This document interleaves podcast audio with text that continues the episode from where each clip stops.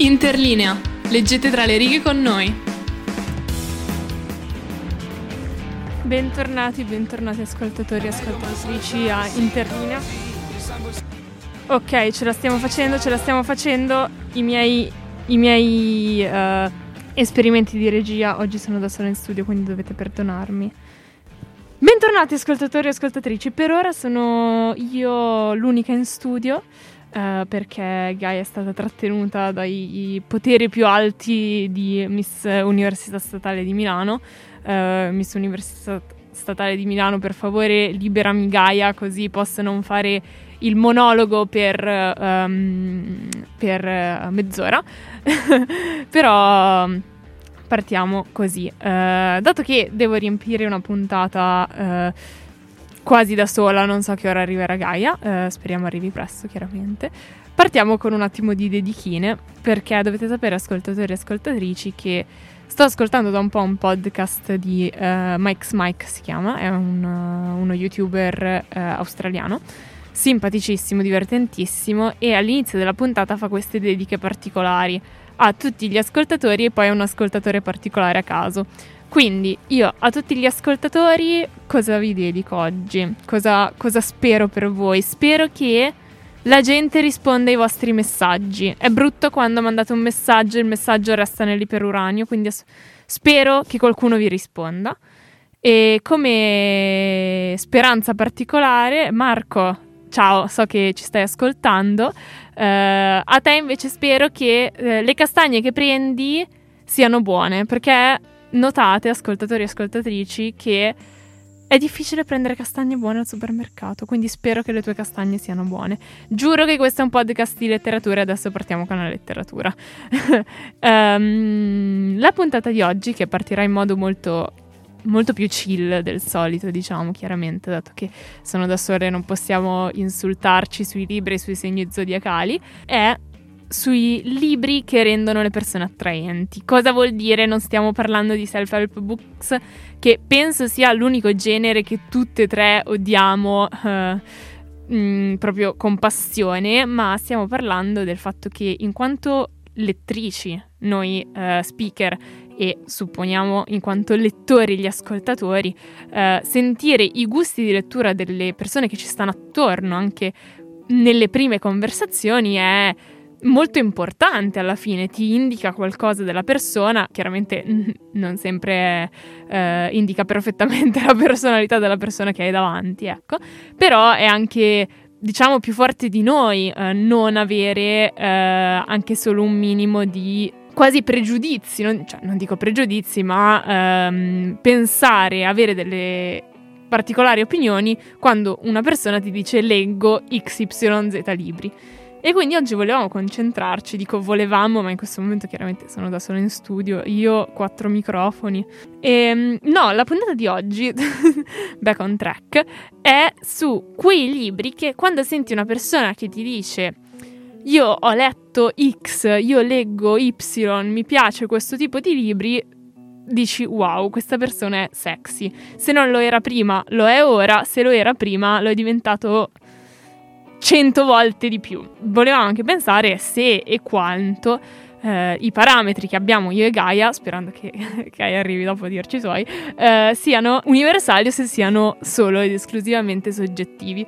Quindi io porto un libro e un'autrice per la, la sezione sexy e invece poi ho anche la versione antisesso, cioè il calzino più sandalo dei gusti di lettura, diciamo. Ma direi, mandiamo una canzone, to, e eh, dopodiché vediamo il primo libro che rende le persone sexy.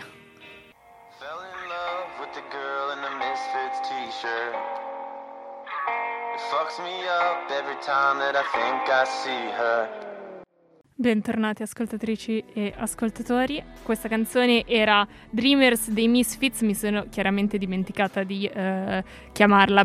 Buonanotte Misfits T-shirts dei Dreamers, non eh, non facciamo strafalcioni, eh, grazie, ed era dedicata a Marco, l'ascoltatore della giornata proprio.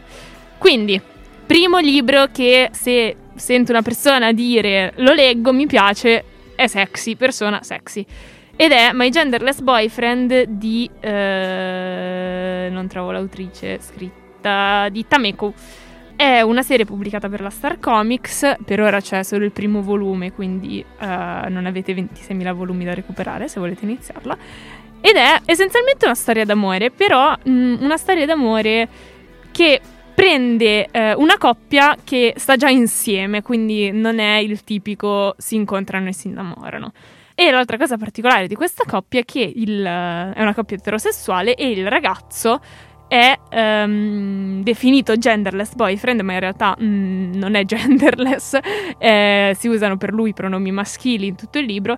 L'unica cosa è che si mette lo smalto, l'eyeliner, si trucca, si mette in modo molto carino e quindi potrebbe chiaramente passare per una ragazza e fa il modello fa l'influencer, diciamo entrambe le cose e proprio per questo suo charme eh, da, da, ragazzo, da mm, comunque molto androgino, è famosissimo.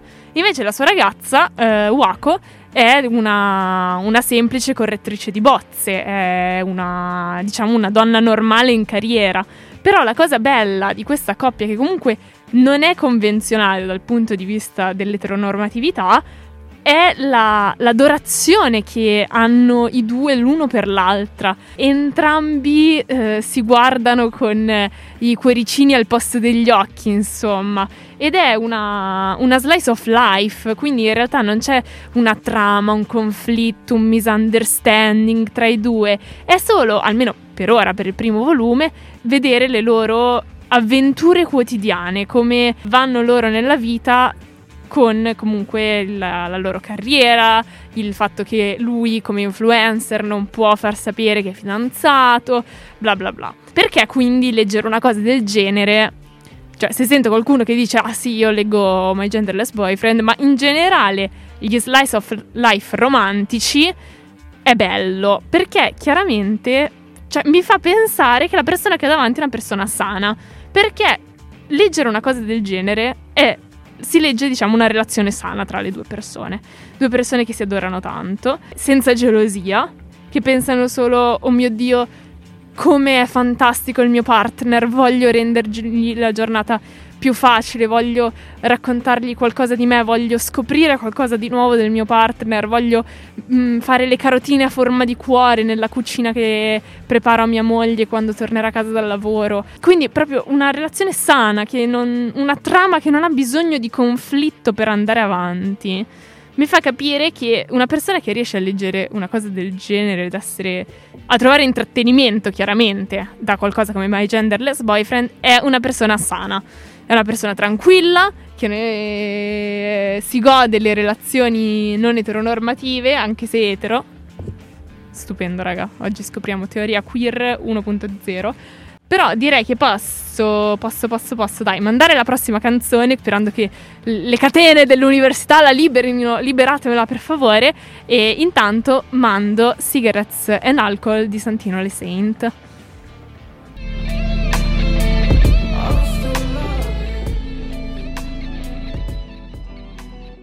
Bentornati ascoltatori e ascoltatrici a questa puntata di Interlinea sui libri che ci rendono sexy. Quindi, nella prima parte della puntata abbiamo visto che, per me almeno, se ti piacciono le cose con zero drama e zero trama, perché è slice of life, haha, pensa che tu sia una persona sana, una persona che vuole una relazione sana, cioè entrambe le cose, raga, non è sempre facile trovarle, e quindi è una green flag, il contrario delle red flag nelle relazioni. Però, dopodiché, passiamo alla, alla seconda autrice, diciamo, che porto, che è Angela Carter. Prima di tutto per gli ascoltatori che ci ascoltano da tanto, io adoro Angela Carter, questo non è, um, non è, un, non è un segreto. Però in particolare, e scusate la volgarità, ma la puntata di oggi appunto è un po' anche sulla sensualità, su cosa troviamo attraenti, e Angela Carter scrive libri in cui la sua prosa è molto sensuale, anche quando sta parlando chiaramente di cose che eh, non sono sesso e sessualità. Ad esempio, nel, in uno dei suoi libri che ho letto, che è di Bloody Chamber, fa dei retelling, ma non chiamiamoli retelling perché non è la parola giusta, di eh, fiabe e favole famose e anche parlando di, non so, ad esempio un retelling della, eh, della Bella e la Bestia, in, con la Bella che cerca la sua identità, eh, la bestia mostruosa, così, c'è tutto è intriso di sensualità, eh, la descrizione di una villa, della neve che cade, di Cappuccetto Rosso che entra nella capanna e come la sua verginità, come la sua innocenza, anche la neve si scioglie mentre entra con lei e lei entra in un nuovo mondo con il fuocherello acceso nella cabina. È, è molto bello, è molto sensuale e quindi dove stiamo andando a parare, insomma, eh, stiamo andando a parare che se qualcuno mi dice no, io, io leggo Angela Carter, mi piace molto Angela Carter, so che questa persona è brava a letto, raga eh, bisognava dirlo, bisognava dirlo. E secondo me, tra l'altro, indica molto di più che piaccia una, una prosa sensuale che non solo, cioè, solo e semplicemente non che non stiamo facendo discriminazione di genere di lettura, anzi, però molto di più che non qualcuno che dice leggo solo roba erotica. Um, non lo so, mi dà qualcosa mo- di molto più sensuale di una persona, di apertura. E- è un po' difficile da descrivere, per questo vi consiglio di eh, leggervi Angela Carter eh, se potete. Anche semplicemente la, la raccolta, quella di eh, The Bloody Chamber, che è una raccolta di fiabe. Quindi dite, ma mm, perché devo leggere una raccolta di fiabe per capire se sono una persona sexy? Eh, lo capirete. Lo capirete, giuro che. Um, eh, lo capirete. E quindi, quindi, niente, direi mandiamo alla prossima canzone, eh, sperando che Gaia stia correndo qua eh, super velocemente e poi passiamo ai miei antisessi della letteratura. There all night. I've been missing, my midnight queen. Come have a drink. Bentornati ascoltatrici e ascoltatori ed è arrivata Gaia, un applausone wow. per Gaia, ce l'ha fatta, ce, ce l'abbiamo fatta. fatta, ce l'abbiamo fatta, La, l'università ha liberato le, le catene esatto. che teneva su di lei. E quella canzone era I Want To di Rosenfeld. Scusate, sempre fare regia e mandare 26.000 cose contemporaneamente mi sta fottendo il cervello. Però Elena è grandiosa e noi la ringraziamo tutti. Grazie, grazie. Direi se vuoi partire tu, io ho ancora un libro di cui parlare, okay. che è però il, l'antisesso, il calzino più sandalo dei libri, se vogliamo ah, chiamarlo molto così. Bene. E magari lo faccio a fine puntata. Esatto, così, così... diamo una bella stroncata. Esatto, esatto. No, allora, eh, io invece voglio parlare di un libro che è Mattatoio numero 5. Andatevi mm-hmm. a recuperare la puntata su Kurt Vonnegut nel caso ve la siete persi. Io ho parlato proprio di questo libro. E adesso spiego, ti spiego Elena e vi spiego ascoltatori, perché se per caso dovessi vedere una persona che legge Mattatoio numero 5 penserei Già partiamo con wow. basi. Se lo vedi su una panchina dici vado a dargli il mio numero. No, però magari gli faccio una battutina sul libro. Mm, cioè c'è questo approccio un po' più smooth. Okay. Comunque, punto primo, te ne intendi di storia e di satira, perché ovviamente La crociata mm-hmm. dei bambini, che è il sottotitolo di, di, questo libro, è una testimonianza dell'autore sui suoi anni di prigionia in Germania durante la seconda guerra mondiale e sul bombardamento di Dresda. È un'opera del pacifismo moderno in cui appunto eh, Vonnegut, con questo carattere satirico veramente forte, riesce a non perdere mai l'attenzione del lettore e soprattutto riesce a farlo riflettere sull'inutilità di tutto ciò che è avvenuto. to.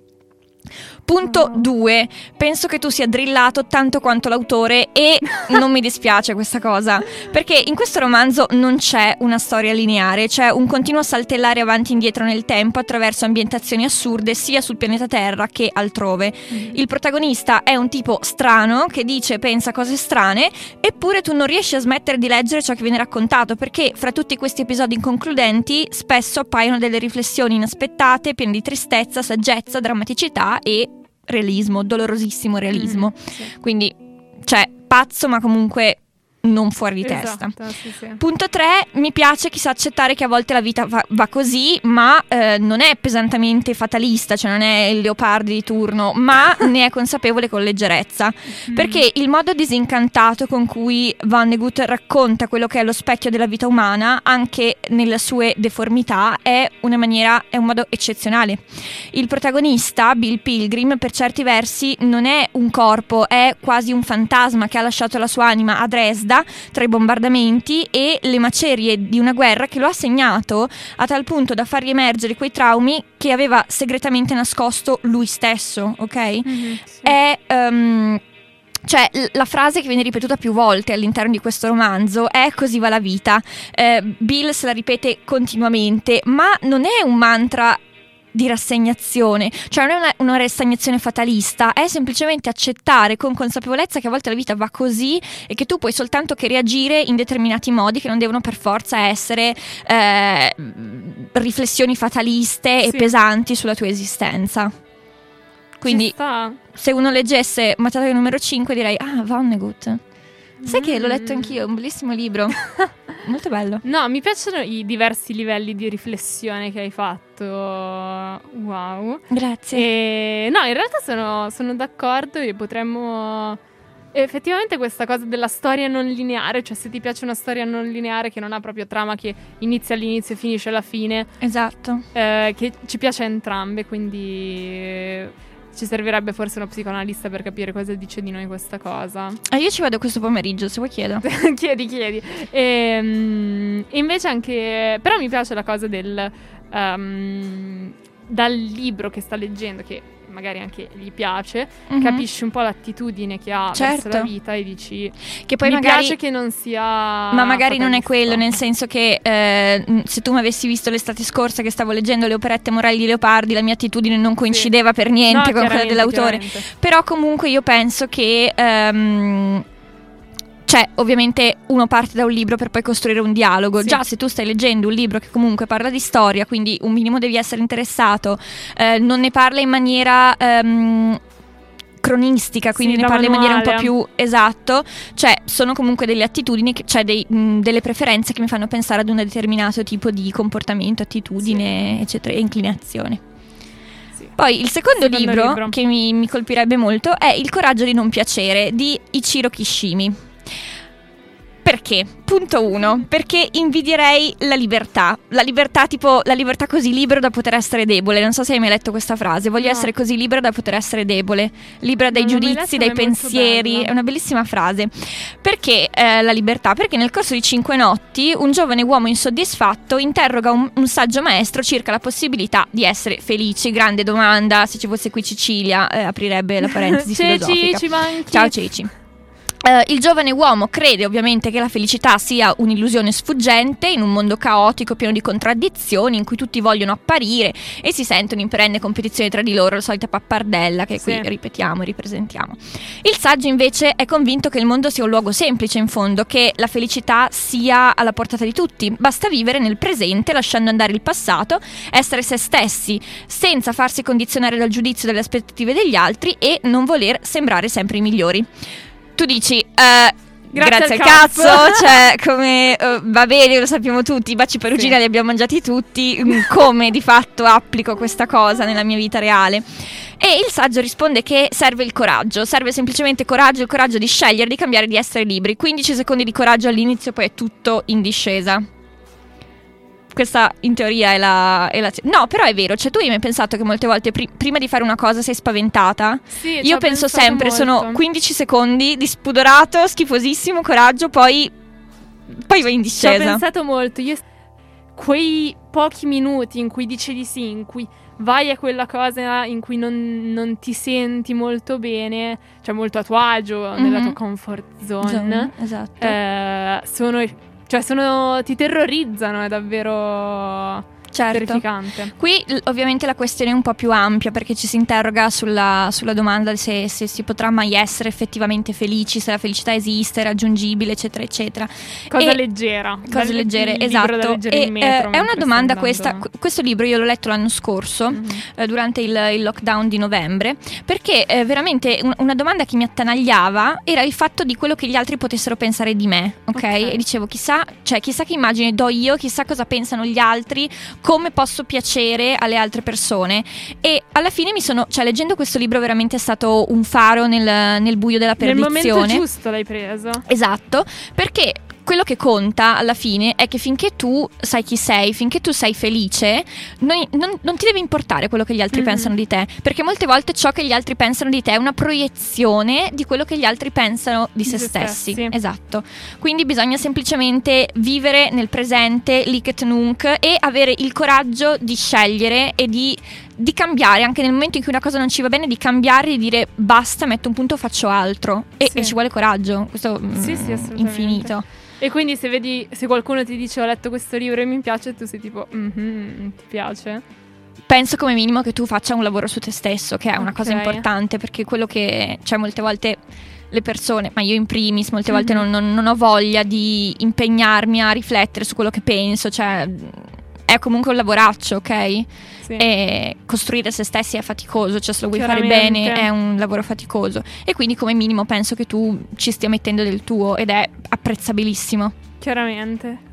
Seconda e... cosa, sì. la capacità di dare risposte semplici a domande complesse. Mm-hmm. Perché una cosa che mi è stata detta eh, di recente è di smettere di rimuginare sulle cose, che il rimuginio non porta a nulla se non a farsi altre mille domande a cui comunque troverai forse, se sei fortunato, mille risposte che non ti soddisferanno per niente. Qui, se no trovi 10.000 domande. Esatto, qui è esattamente la stessa cosa perché il dialogo è formato da due punti di vista opposti dove il ragazzo cerca in tutti i modi di mettere in difficoltà il maestro che invece afferma quanto la vita sia molto più semplice di quello che pensiamo e diciamo.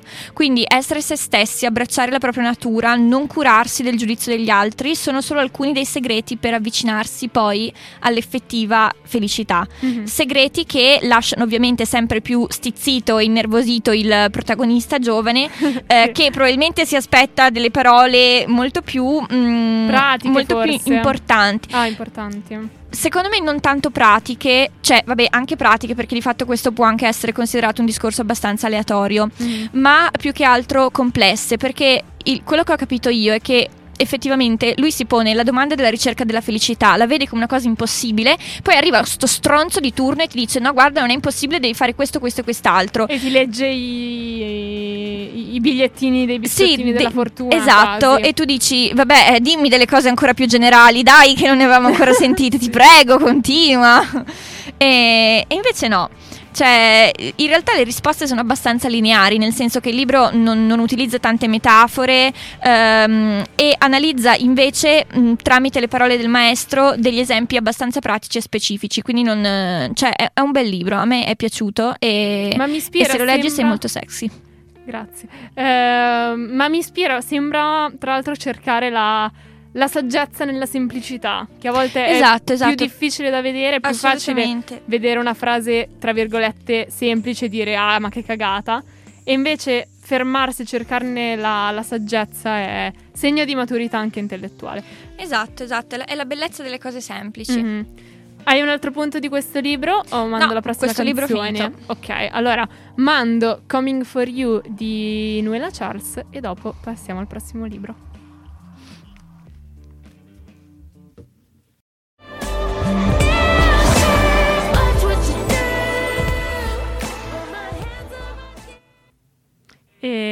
Bentornati ascoltatori e ascoltatrici a questa uh, freschissima, sexissima, sexissima soprattutto puntata di Interlinea, perché oggi stiamo parlando dei libri che rendono le persone attraenti, cioè se dici io leggo questo libro, a me piace questo libro, ottieni già almeno 20 punti sulla scala uh, dei sexy. punteggi. Esatto, esatto, sulla scala dei punteggi. Quindi Gaia, volevi parlare del tuo ultimo libro? Sì, il mio ultimo libro è uh, Un giorno questo dolore, questo dolore, ti sarà utile di Peter Cameron, um, in cui praticamente si racconta, um, cioè il protagonista James Sveck racconta al lettore la sua vita e in particolar modo racconta tutte le ragioni che lo hanno portato ad essere un disadattato, mm-hmm. con questa malinconica ironia, quindi non è, mm, cioè allora onestamente non è un, un libro leggerissimo che, okay. che regala regalerei a Natale. Eh? Lo, lo, potresti regalare a Natale a Cecilia. Esatto, però um, comunque c'è sempre questa vela di ironia e soprattutto di sensibilità. È un bellissimo libro perché ammette la sensibilità di ricordare uh, ciò che è stato e di ammettere anche quello che hai passato. Cioè, questo è un libro che, che avevo letto uh, quando avevo finito il liceo e dovevo scegliere l'università, no? un periodo che mm, cioè, penso che per nessuno sia particolarmente idilliaco, nel esatto. senso che tu finisci cinque anni che sono stati comunque stabili, proprio. esatto, e devi capire che cosa vuoi fare nella tua vita. E eh, frase mia classica era che cazzo ne so io a 19 anni di quello che voglio fare nella mia vita. Io non lo so, non lo voglio sapere e non mi ci voglio mettere a riflettere su questo, uh, su questo argomento. E uh, la stessa cosa lo fa uh, James, nel senso che James non vuole in alcun modo fare l'università, dà una mano nella galleria d'arte dei suoi, però comunque non è niente di, uh, di troppo serio. Esatto. Okay, serio. E, ehm, e, alla fine appunto lui decide, cioè alla fine poi lui racconta quelle che sono le ragioni che uh, come ho detto l'hanno portato ad essere, uh, ad essere disadattato. Ma uh, la cosa per cui um, riterrei cioè rimarrei colpita se una persona leggesse questo okay. punto, questo libro volevo dire, mm. è eh, come ho già detto la sensibilità, ma soprattutto anche l'empatia, eh, cioè l- l'empatia nel senso della, della, capacità proprio di comprendere lo stato d'animo e la situazione emotiva di un'altra persona, quello che mi è tanto mancato quando ho finito il liceo. Eh, pro- sicuramente anche per colpa mia, perché io comunque non ne parlavo, perché eh, ero... cioè ho sempre avuto la fortuna di riuscire a dire, vabbè, questo è un problema che però per adesso non, non mm-hmm, mi interessa, ci sì. penserò dopo. Um, quello che mi è mancato è proprio l'empatia, cioè il fatto di, eh, rius- di, avere una persona che riuscisse a comprendere quello che stavo passando senza che però io glielo dovessi spiegare, che, che so che è follia sì. e è colpa mia se io non ho ricevuto questo, questo, supporto perché nessuno è nella mia testa, ma come nessuno è nella testa degli altri. Sì. Um, però questo, rimarrei colpita dalla, dalla sensibilità, dal, dalla capacità di entrare in contatto con quello che prova un'altra persona che è molto importante, bisogna essere veramente eh, sensibili secondo me al giorno d'oggi. È vero, sono d'accordo. Quindi a noi piacciono le persone sensibili. Sì, non i lagnosi nel senso. Allora, ecco ragazzi, eh, no, nel senso persone all'ascolto. Sensibili sì, lagnosi mai. Ok? okay? Consapevoli con leggerezza e mai con fatalismo. Bisogna sempre avere una bellissima vena di ironia e uh, di spigliatezza, però non essere stronzi. Cioè bisogna essere sensibili, capaci di mettersi nei panni degli altri, ma non distruggersi per questo. Rimanere sempre sulla propria. In questo momento tu sei il il guru del libro, io sono lo studente annoiato che dice oh ma dammi cose pratiche che mi devo segnare gli appunti. esatto. e allora, quindi io direi che passiamo all'ultimissima fase della puntata, cioè eh, i libri che invece sono il contrario del, eh, dell'argomento della puntata, cioè l'antisesso. Se mi dici mi è piaciuto, sto leggendo questo, sono un po' ah, ah, mm. oi oi. E ne ho segnati due. Allora, uno è un po' più una categoria. Mm-hmm. Perché gente che legge. E allora, questa non è una red flag, è una yellow flag. Un okay. po' un rallento e, fe- e, dico, ok, perché ti piace questa cosa? Okay. E sono i libri violenti, ma nel senso tipo l- la saga di Game of Thrones. Ok. Che a ogni pagina c'è incesto, stupro, omicidio strage, genocidio. E chiaramente, cioè, ci sono libri che parlano di queste cose, anche uh-huh. fantasy, anche. Mm, scusate, il programma delle canzoni si è resettato dal solo, non so cosa sia successo, è senziente. Um, cioè, quindi cose così pesanti. Ma se uno mi dice tipo me le leggo con leggerezza per intrattenimento così, ma anche non solo Game of Thrones, ma tutti i libri fantasy, sci-fi, ma anche non fantasy, sci-fi di questo tipo.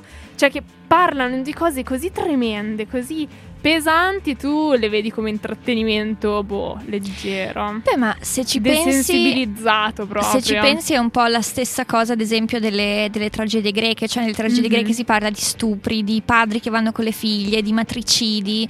Cioè di tutte queste cose che normalmente, di cui normalmente nella vita non si parla. Sì. È un po' l'effetto, un effetto catartico, secondo me. Cioè è tu vero, leggi queste cose in questo modo c'è una catarsi, ti, ti, ti depuri, cioè sì. non, sono argomenti di cui non si parla normalmente nella vita reale, sono cose che però accadono e succedono e quindi tu le leggi in questa maniera, però, riesci anche a mm-hmm, sì. distanziarti. Cioè, Leggerle capito... in quel modo ci sta. La cosa che mi fa cioè tra virgolette paura, quella che diventa red flag quando vedo la gente che le legge con leggerezza, con desensibilizzazione, cioè zero critical thinking di quello che stai leggendo, nel senso comunque hai sulla pagina una cosa pesante, devi riconoscerlo anche se lo fai con uh, catarsi, anche se comunque certo, beh, ma non penso che nessuno parlando di Game of Thrones pensi ah sì che bello quando hanno decapitato il padre degli Stark, cioè, non lo so. Non si sa mai, non si sa mai.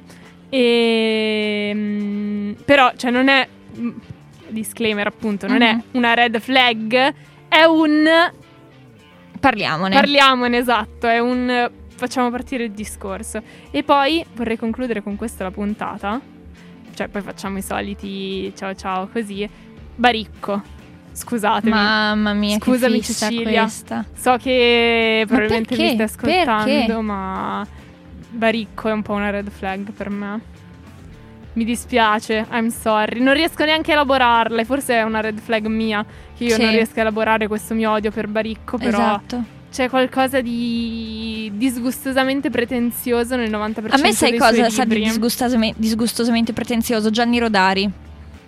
Oh, Cecilia ci adorerà sì. dopo puntata. Ceci non ascoltare, ci dispiace.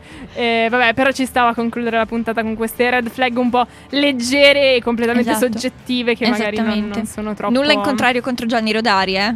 Ah, assolutamente, assolutamente, mai. Però personalmente no, quando... non, non, sono le mie letture preferite. Esatto. E beh, direi che siamo arrivati alla conclusione della puntata. Esatto. Eh, abbiamo attraversato questi libri che rendono le persone sexy. Molto bello, molto bello. La prima parte della puntata è stata un po', la riascolterò. Un po solitaria. um, speriamo che la puntata vi sia piaciuta. Esatto. Um, riseguiteci settimana prossima con forse una collaborazione con Spaghetti Horror. Uh, uh, speriamo. Nulla. Seguiteci su, Interli- eh, su, su Instagram, su Spotify o su uh, Apple, Apple, Music, Podcast, Apple, Apple, Podcast. Apple qualsiasi cosa. Esatto. Vi vogliamo bene, ci sentiamo esatto. settimana prossima. E saluto mio padre. Ciao papà di Gaia e io saluto Marco che ho, ne ho parlato all'inizio della puntata. Ciao Marco. Eh, grazie per averci ascoltati, baci baci.